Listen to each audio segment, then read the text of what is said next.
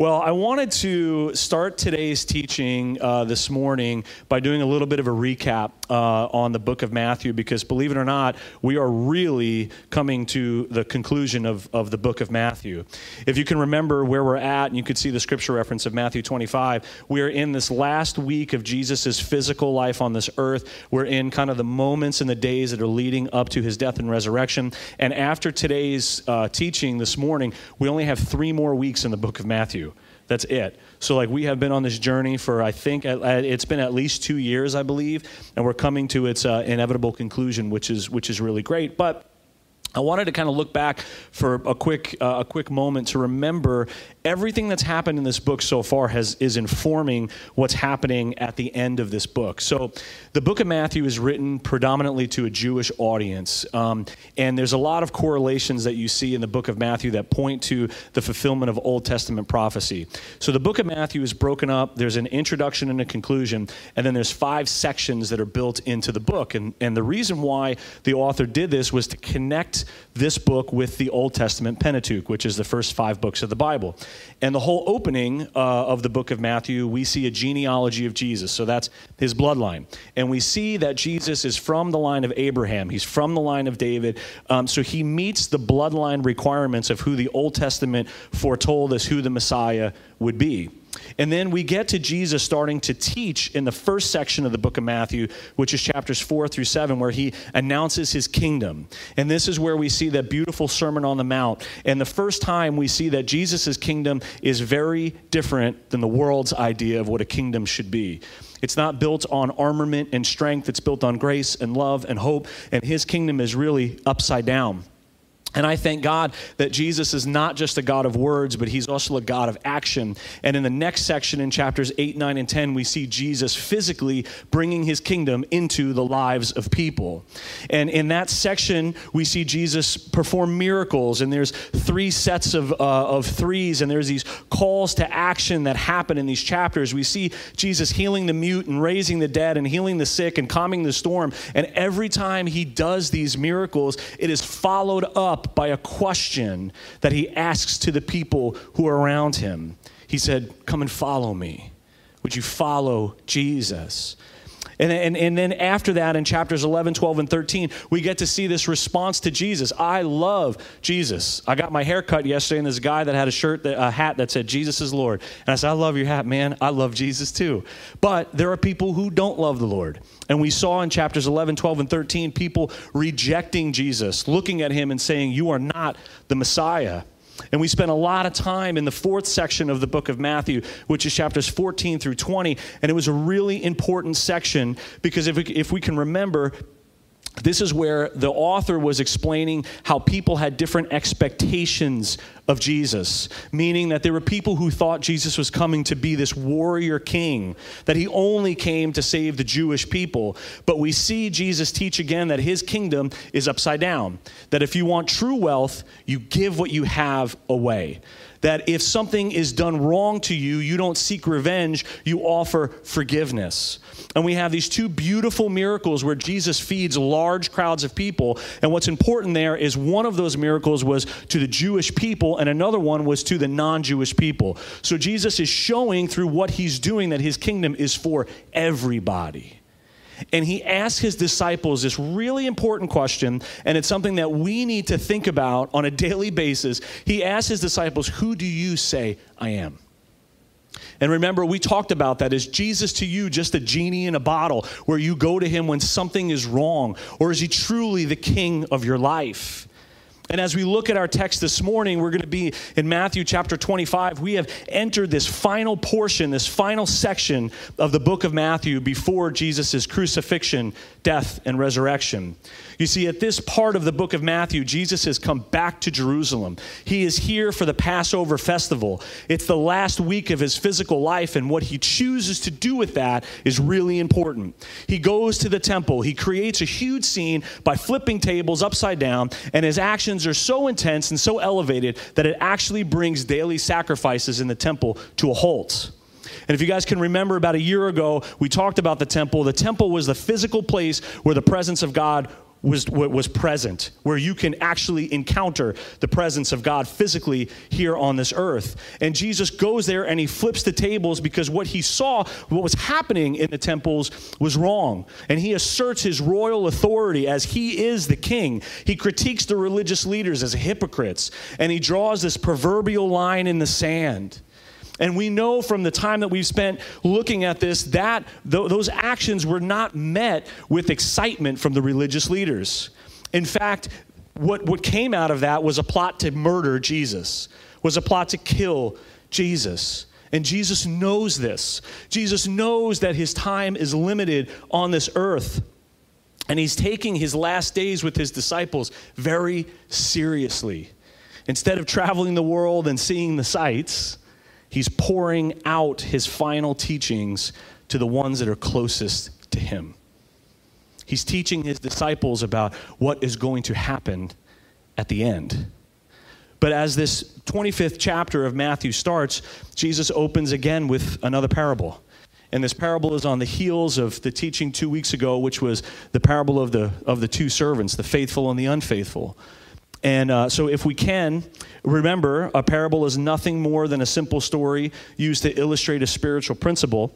So, let's jump into the book of Matthew, chapter 25, and we're going to look at verses 1 through 13. And you can see the opening line here. It says, At that time, the kingdom of heaven will be like. Okay? So remember, this is coming off of the heels of the end of Matthew chapter 24. This is likely a very seamless teaching where we understand this with the servants, and now we're jumping into this parable. At that time, the kingdom of heaven will be like ten virgins who took their lamps and went out to meet the bridegroom. Five of them were foolish and five were wise. The foolish ones took their lamps, but did not take any oil with them. The wise ones, however, took oil in jars along with their lamps. The bridegroom was a long time in coming, and they became drowsy and fell asleep. At midnight, the cry rang out, Here's the bridegroom, come out to meet him. Then all the virgins woke up and trimmed their lamps.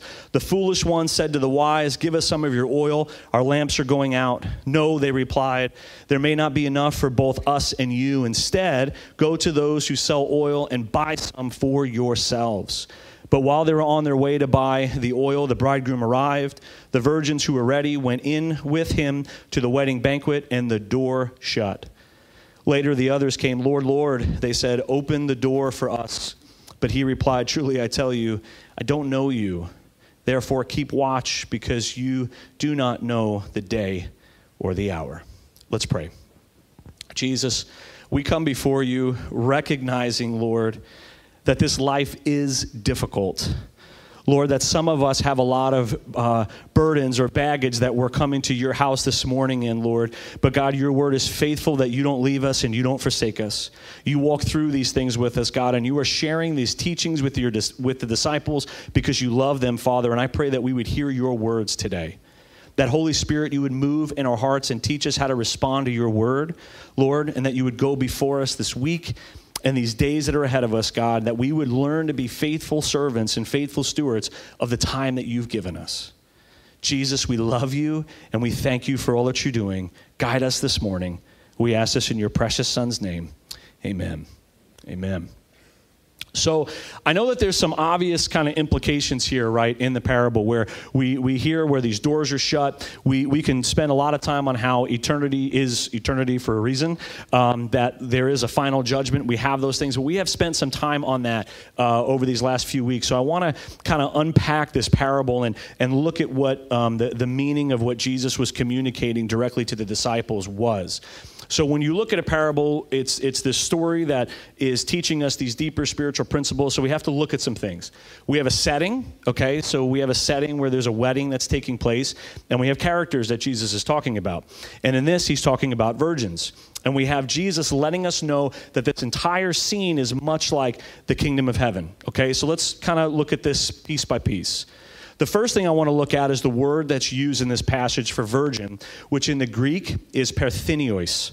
Okay, now you might have in your Bible, in your translation, the NIV has virgin. I think some other translations are going to use the word bridesmaid. Okay? That original Greek word not only refers to an actual virgin, but it also refers to, an to a young unmarried woman. So if your Bible has bridesmaid, that would be a good translation. That's not a wrong translation. And I actually want to kind of run with that a little bit this morning. Now, I have personally never been a bridesmaid at a wedding, okay? I've been a groomsman for a few weddings, but I have never been a bridesmaid for a wedding. But when Wendy and I got married, there were bridesmaids that were standing next to her, and I've seen my wife be a bridesmaid at different times. And I was thinking about bridesmaids and kind of what their roles or what their jobs were, and I Googled some stuff too because I've never actually uh, served in that capacity. Um, but if you were to, to, define what a bridesmaid's job is during a wedding, um, during the planning and during the day of, um, I would say that a bridesmaid offers emotional support to the bride to be. Would you guys tend to agree with that? Okay. They also might give insight into a few areas of planning. They might kind of bounce ideas back and forth off of people. But they also make sure that if there's any last minute details, that need to be taken care of, they would take that off the bride's plate so the bride could shine. Now, I can promise you that I know some ladies who have been incredible bridesmaids to a point where the story I'm about to tell you is 100% real, but the names have been changed to protect their identities. I know of a wedding where the bride did not really put a bouquet together the way she wanted to put the bouquet oh, together, and she did not communicate to people what she wanted, but on the wedding day, she decided that she wanted lavender in her, um, in her bouquet. And I know that when the bridesmaids found out, they were in their dresses, their makeup was done, and their hair was done. And there was heat like there was the last few days uh, during this wedding. And the bridesmaids said, Well, we have to figure this out. And they decided to go to a parking lot where lavender was growing on the fences uh, by the garbage cans, if I'm not mistaken, and trim them off of the fences to put them in the bouquet of this, uh, of this bride to be. And if you look at the pictures from this wedding, the bride looks great, and all the bridesmaids' faces are bright red. Their hair is all disheveled because it was 8 billion degrees outside when that happens. So that is a commitment to their calling, and we commend the ladies who have done that. Okay, so, and I share that as just kind of a, a, funny anecdote, but, but the reality is the bridesmaids that are even represented in this parable, they, they have a responsibility in a wedding festival and in this time. Okay? So we understand who these players are, but let's look at the setting, right? We have this wedding, and Jesus is talking about another wedding, and weddings would be important to the context and the people that Jesus is communicating to. So one commentator explained weddings like this He said, In ancient times, weddings were held towards the evenings, and torches were typically used as part of the celebration, which focused on a procession leading the bride to the groom's house. These torches may have been sticks wrapped with oil rags or lamps, lanterns. In many traditional Palestinian villages, the wedding feast occurred at night after a day of dancing. The bridesmaids leave the bride with, with, with whom they had been staying with and go out to meet the bridegroom with torches. They then escort him back to the bride, who all then, in turn, escort uh, them to the groom's house. Okay? So, if you were a bridesmaid in this parable, in this setting, to see the wedding to be successful, you would have to be sure that you were ready. And there was preparation and there was planning that you would have to figure out. You see, these lanterns uh, or these oil soaked rags, whatever the, the, the, lighting source was, they would not last forever. I don't know if you know this, in Jesus' time, electricity wasn't like a thing, okay? So when you're dealing with oil, you're dealing with sticks, you're dealing with rags, they just don't have the burn time that we see today in some of the, in some of the modern technology that we have. So uh, in the archaeological stuff that I was reading this last week and some other things, a lot of evidence points to these lamps or these torches would last a maximum of roughly 10 minutes. That's it. So when you're thinking about all night, right, because there's a delay that's explained in this parable. And if you guys can remember when we talked about weddings a, a couple months ago, um, there was communication with the families of like dowries that were given back and forth. And there's times on wedding days that there'd be continued negotiation, which could have brought the procession, could have prolonged the procession. I know it's really romantic stuff uh, when you're talking about that. But when the torch would go out, at that time, you would need to remove the old rag or you need to fill it back up with oil and kind of light it one more time. So when Jesus is talking about five bridesmaids that were not prepared and five that were, that's the context that he's communicating to his disciples with. So when these women are seeing the bridegroom coming, fear likely gripped their hearts because they realized I had a job to do and I did not do it.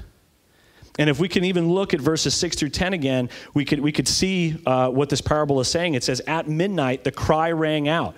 Okay, so there's this alert. Here comes the bridegroom.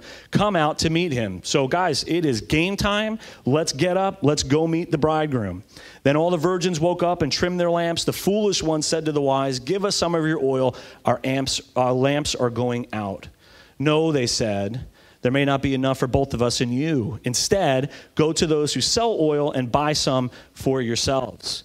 But while they were on their way to buy the oil, the bridegroom arrived. The virgins uh, who were ready went in with him to the wedding banquet, and the door was shut. Okay?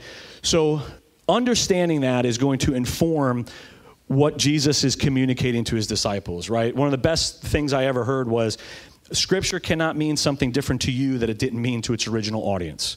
Okay, so Jesus is communicating to his disciples a few realities in this parable, and really there's two ways that we need to look at that and respond to what Jesus is communicating to the disciples. And the first is simple, church. There are things in this world that we cannot put off to the last minute. You see, we can know that Scripture talks about uh, that we don't know the day and the time that Christ is going to return. We can put off our relationship and our walk with Him to the last minute, and, and, and we can hope that we can accept Jesus at the last minute. But we could also neglect walking in the calling that Jesus has for us. You see, this attitude of uh, blissful ignorance and then getting hit with a brick wall of reality of what the circumstance is, it's something I saw when I was in the banking world more often than I would like to admit. See, as a mortgage officer, when I did that, there's paperwork that's involved with those deals. And I can't tell you how many times, it would surprise you how many times this happened. People would come into my office and go, Michael, I would like to buy a house. I was like, okay, let's do some paperwork. They're like, oh, I already have a contract accepted on the house. I'm like, ah, oh, it's interesting because you do you have a pre-approval letter? No, no, no, no. But I already have a contract accepted. I was like, yeah, that's cool. When's this house close? Like, when's your close date? They're like in two days. Oh, that's interesting. Well, that's really cool because the disclosures I have to give you from the government require me three days uh, before you can sign them and return to me.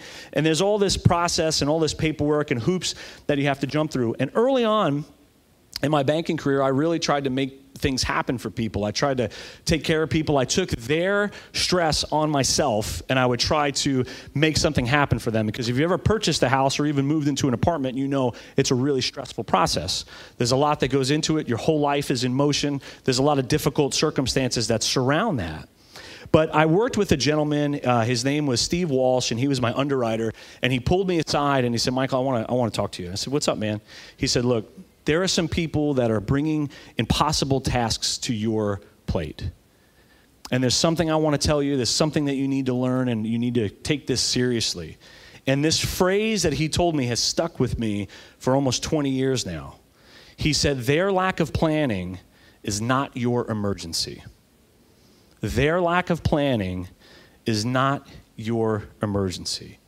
You see, much like the folks I dealt with at the bank, you see these five bridesmaids not ready and waiting until the last minute to prepare themselves, and they are met with this reality that this parable teaches us.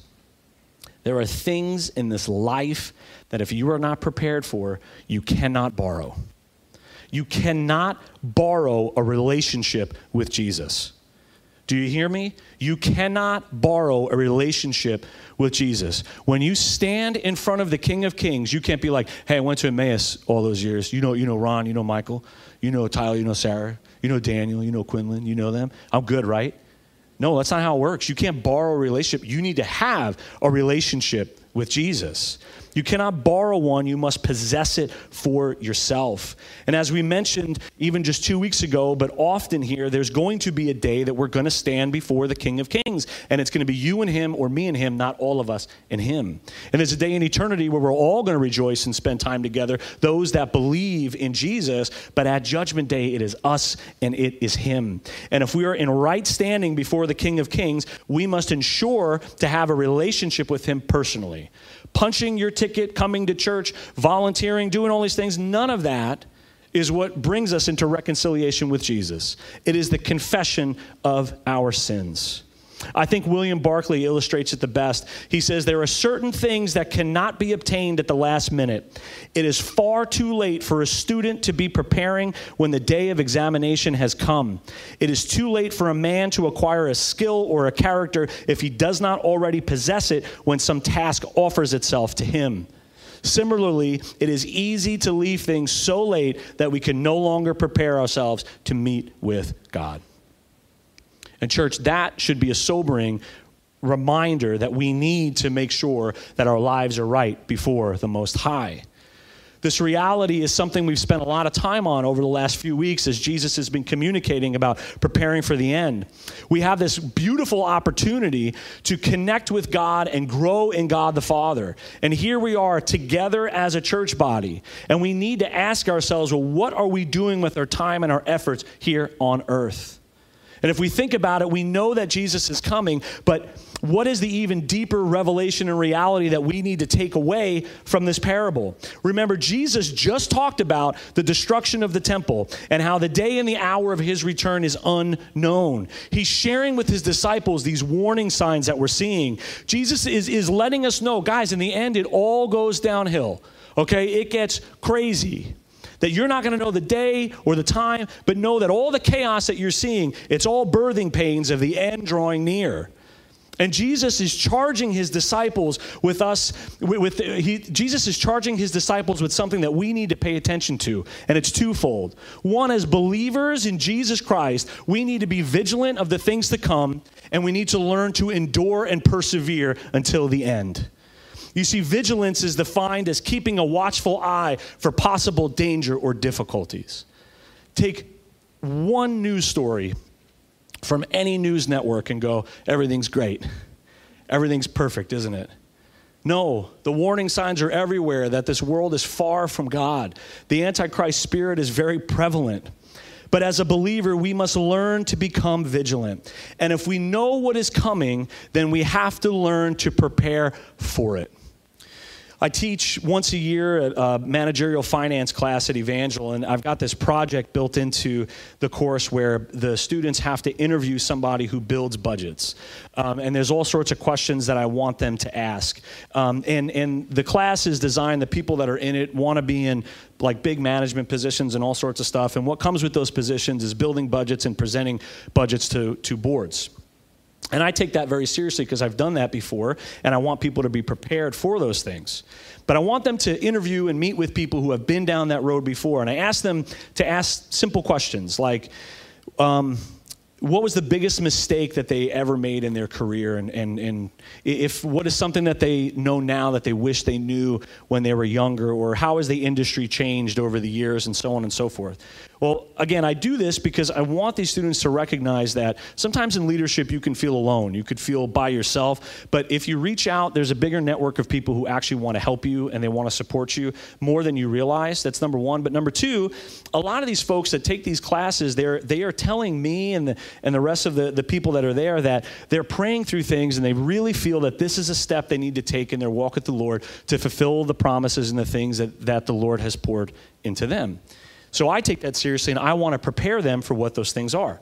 Now, one year I had a student who, who uh, did the interview and they handed in this paper, and this paper was like great, like a, a really awesome paper. The problem was the person they interviewed had absolutely nothing to do with budgets. Okay? So, what am I to do?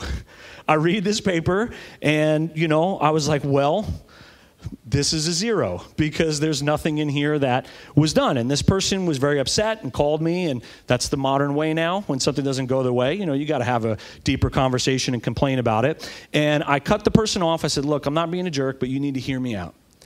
And they said, Okay, what? I said, Why are you taking this class? Why are you in this program? Well, I want to prepare myself. I want to equip myself for the things that God has called me to do. Hey, that's great. I love that. I said, Now, if you just want a grade, how does that prepare you and equip you for where you're going? I said, There's going to be a day that you're going to get the things that God has called you to do. And if you're not prepared for it, you're going to stand in front of people where you're going to present this stuff and you're going to look like you don't know what you're talking about. And I've seen those meetings, trust me, in life, when the board looks at someone and says they're incompetent or doesn't know what they're talking about. That's the only shot you got. Like nothing good really comes past that. And I know how these communities work and CEOs and executives work. You're probably not going to get another chance at a lot of places for a long time from there. And then I asked them, I said, Would you rather fail right now or would you rather fail in front of all those people? And they said, Okay, I get it. I said, Now, because this is school, you have another chance. I said, I'm going to give you 48 hours. I'm not going to tell you who to talk to, but you need to figure this out. And that person took that very seriously and handed in an unbelievable paper, and we had an opportunity to course correct. Okay? The student did an excellent job, and I thank God, and that person graduated the program and, and, is excelling now. And I share that to say that we think there are times that we as believers can think that we're prepared for what we're stepping into because we've done all this work, but we've not actually ever filtered it through what the Word of God says we're supposed to be doing. Do you hear me? We could think, well, the, the, the greatest good is to give to this cause or to do this thing or to do that thing. Yeah, have you prayed about it? Have you spent time before the Lord? Have you sought the Lord for wisdom for what you're doing? Or are you just acting in the way you think that you should act? If we're not checking our vigilance with Scripture, we're missing out on an opportunity for the Lord to show us what He wants to do and where He wants to take us. 1 Peter 4 7 and 8 says, The end of all things is near. Therefore, be alert and of sober mind, so that you may, what does that word say? Pray. And above all, love each other deeply because love covers a multitude of sins. Church, without prayer, we could think holding signs or stopping marches or burying buckets of food in the ground is how we prepare for the end. But when we pray, God gives us wisdom on what we're supposed to do. When we pray, God gives us discernment on what the right direction is going to be. And when we pray, God gives us empathy for the people who are far away from Him. Because it's so easy to, as this end approaches, to go, Dems is crazy, and I don't want any part of that. But when we start praying for them, your heart starts getting softer. And you start going, Man, they are so far from you, Lord. Teach me how to reach them. Those who are parents spend a lot of time praying through and navigating how they raise their children. That same fervency is how we need to pray for those who don't know Jesus. I've seen a lot of crazy creeds that churches are saying, and they're changing the gospel from its entirety. Pastor Ron and I talk about this stuff. Guys, there is an antichrist spirit out there. There's a reason why when we're, when we're in Ecuador, we had the folks take their Bibles and show them in their Bible, this is what the Word of God says. It's saying we're not manipulating anything, we are filtering everything through Scripture. Vigilance is about knowing what is coming and preparing appropriately for it. And Jesus has been warning his disciples of what is to come, these birthing pains, things to pay attention to, and we need to do the same.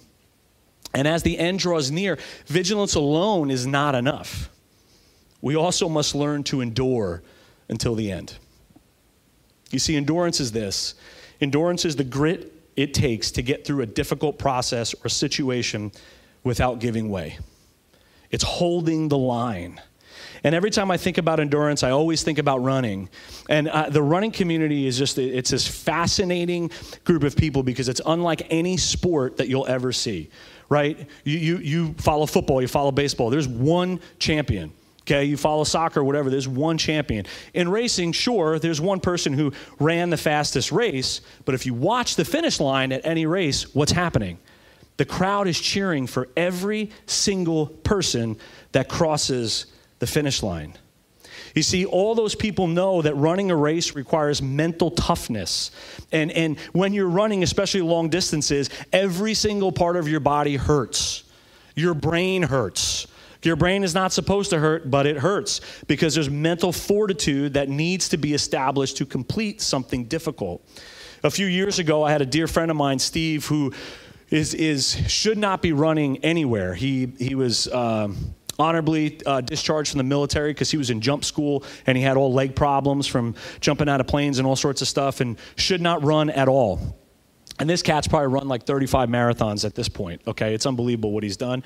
Um, and one time he ran the St. Louis Marathon. Now, if you guys have ever run a 5K, half marathon, or full marathon, the courses are really interesting. The 5K course is really loud because a lot of people can do a 5K. The half marathon course is a little loud because the, the course kind of revolves around where the end of the race is. But the full marathon course, you're in places where you're like by yourself because that's just how these go. And if you're not paying attention to the signs of where you're supposed to go, you're going to get lost. And my friend Steve got to mile 20 of his race. Now, mile 20 is like we're almost at the end. You're in single digit numbers for where you need to go, but six miles is really far away still. 6.2 miles, actually, right? A full marathon is 26.2 miles. And at the 20 mile mark, he made a wrong turn. Miserable. Not only did he make a wrong turn, he did not realize it until three miles later. And he was like, maybe I'm just running a short, mi- a long mile. I don't see any signs. And, he, and when it dawned on him, he pulled up his phone and his GPS. He's like, I have made a mistake. Now, a marathon is 26.2 miles on the course. He is right now at 23 miles, but he's only run 20 miles of the actual course. And Steve has a decision to make. Do you just quit? Because whatever, I don't have it in me to run another 10.2 miles because that's what was left, or 9.2 miles, almost a half marathon is what was left at that point. Or does he turn around and keep going and say, I'm, I'm going to finish this? And that's what he did. He turned around, he ran the three miles back, got on course, and finished the race. So he ran over 30 miles instead of running 26.2 miles. And you know what he got when he finished? The same thing that everybody else got. He got a medal and a clap and a shake of the hand.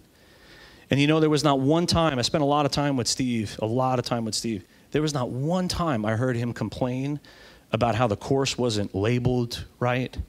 I didn't hear him complain that, oh, they didn't do this or they didn't do that. He took responsibility for the mistake that he made, he owned it, and he got back on track and he kept going. And, church, trust me, there are going to be distractions after distractions after distractions, things to take your time away. Social media is designed to take your life away. That's, that's their currency. They want your time. They want, there's things that are, are looking to take you away from what God has for you. This level of endurance is something that Steve, we could all learn a lesson from him. He took, he didn't quit because it got hard. He took a difficult situation and he finished the race. William Barclay also said this. He said, Endurance is not just the ability to bear a hard thing, but to turn it into glory. Church, this life is going to be filled with difficult circumstances. Some of you here are sick. Some of you have family members that are sick or hurting. Some of you have things going on in your life that are, are difficult, but you can't give up. You have to learn that there's a reason and a purpose, no matter how we like it or don't like it. But the Lord is wanting to do something in your circumstances and in you. We have to give our time to Him and pray and spend it with Him. I promise you, church, as the end draws near and the Lord's return comes closer, things are going to get harder. They just are. There are times we're going to feel like Steve, just miles off course. Like, Lord, where are you? Times where we'll be persecuted for our faith. But let us be reminded what James 1:12 tells us, which is blessed is the one who perseveres under trial, because having stood the test, that person will receive the crown of life that the Lord has promised to those who love him. Church, when we talk about vigilance, when we talk about endurance, it can seem like this foreign thing. It can seem like deep spiritual things are, are challenging, but I promise you, the last song that Daniel picked for the opening time of worship, guys, you are not alone. You're not alone. You're not alone in digging in and seeking after God. We're promised that if we seek Him, we're going to find Him. We're promised that He's going to walk through these difficult circumstances with us. And if we can remember what the Apostle Paul shared in Philippians 3:13, he says, "I press on towards the goal to win the prize for which God has called me heavenward in Christ Jesus." There is not a title, position, pay, or anything else that is going to equal the reward that we get when we stand before the King and we hear, Well done. That is everything. We can build kingdoms here on earth. We could build empires here on earth. We could do all of those things, and all of it is going to fade away. It's all going to go. We could spend our time in, in all these different things, or we can connect with the Lord, the King of Kings, and say, okay, God, I know there's going to be a day that you're coming back. Show me how to respond. Show me how to act. Show me how to walk in these circumstances. And trust that you are not alone in them Brothers and sisters, I pray, and as the worship team could make their way up, that we would learn to stay vigilant and endure as this world grows darker and comes to a close. But I pray that we would not be afraid of the day the Lord returns, but that we would learn to prepare for it. And we as a church body, praying for us, praying for the kids that are at, at camp right now, the ones that are about to go to, to high school camp, praying for the children's ministry praying for the recovery ministry. I met with Derek, who's who's been running those uh, this last week. We're up to like 25 people coming to the recovery groups on Saturday nights. Guys, God is doing something here. Amen. God is doing something here in this church body, and to Him be the glory. That's why we do everything. We're not setting out on a mission to to to make it about us. It's about the King of Kings. It is about what God is doing, and guys, I just want to be a part of that. Amen. So, guys, as we're closing, let's let's look at this time to reflect. Which the first is is a serious question: Are you putting off your relationship with the Lord? I know we have both Pastor Ron and I. This question keeps coming up, guys. If you are far from the Lord, it is time to come home. It is time to look at God and say, you know what? I have been far from you. I have ignored your teachings. I know that you're calling me. I'm tired of doing it all on my own. I'm ready to encounter you, then encounter him. And there's going to be men and women in the back that are ready to pray for you, would love to lead you to who Jesus is. But number two, for those that are believers, are you preparing your life for the return of the Lord? Are you preparing in a way that involves prayer and seeking God and how He's taking you? And lastly, do you need prayer and encouragement to endure? Do you feel like you're at a point where the world is crushing you or you have all these problems on your back and you don't know how to proceed? Then, brothers and sisters, let's yoke up with you. Let's pray with you and over you that the Holy Spirit would intervene in your life and, and you would learn to take His burden. Because it's easy. His yoke is easy and His burden is light. Let's pray. Jesus, you are the King of kings, Lord, and you are coming back. Father, and when you come back, we are fully recognizing that when those doors shut, they are shut, Father. So, God, I pray that we would take the reality of your coming seriously, Lord, but you would teach us to grow and endure in you. That we would open your word and we would study it and read it, Father, and it would come to life in our hearts and in our souls. God, that you would teach us how to share your love with others, Lord, and that we would not do things out of our own might and will, but we'd seek you first, Jesus, so that you would take us where you want us to go, Lord. We don't want to be left out of the promised land, God, because of our own ignorance and fear of where you're taking us. We want to walk fully in the promises that you have for us, Lord. And God, we want none of the glory, Lord. We want to honor you in everything. We want your kingdom to expand. We want the lost to be found, Father. So, Jesus, as we take this time to worship you, as our time together draws to a close, I pray that you would meet with us. I pray that you wouldn't leave until you're done with us, Lord. God, and you would stir things in our heart that would draw us closer to you. Lord, you're good. You're so good, Lord. And you don't leave us alone, God. You walk with us every step of the way. Let us learn to trust you more. In your name we pray, Father. Amen.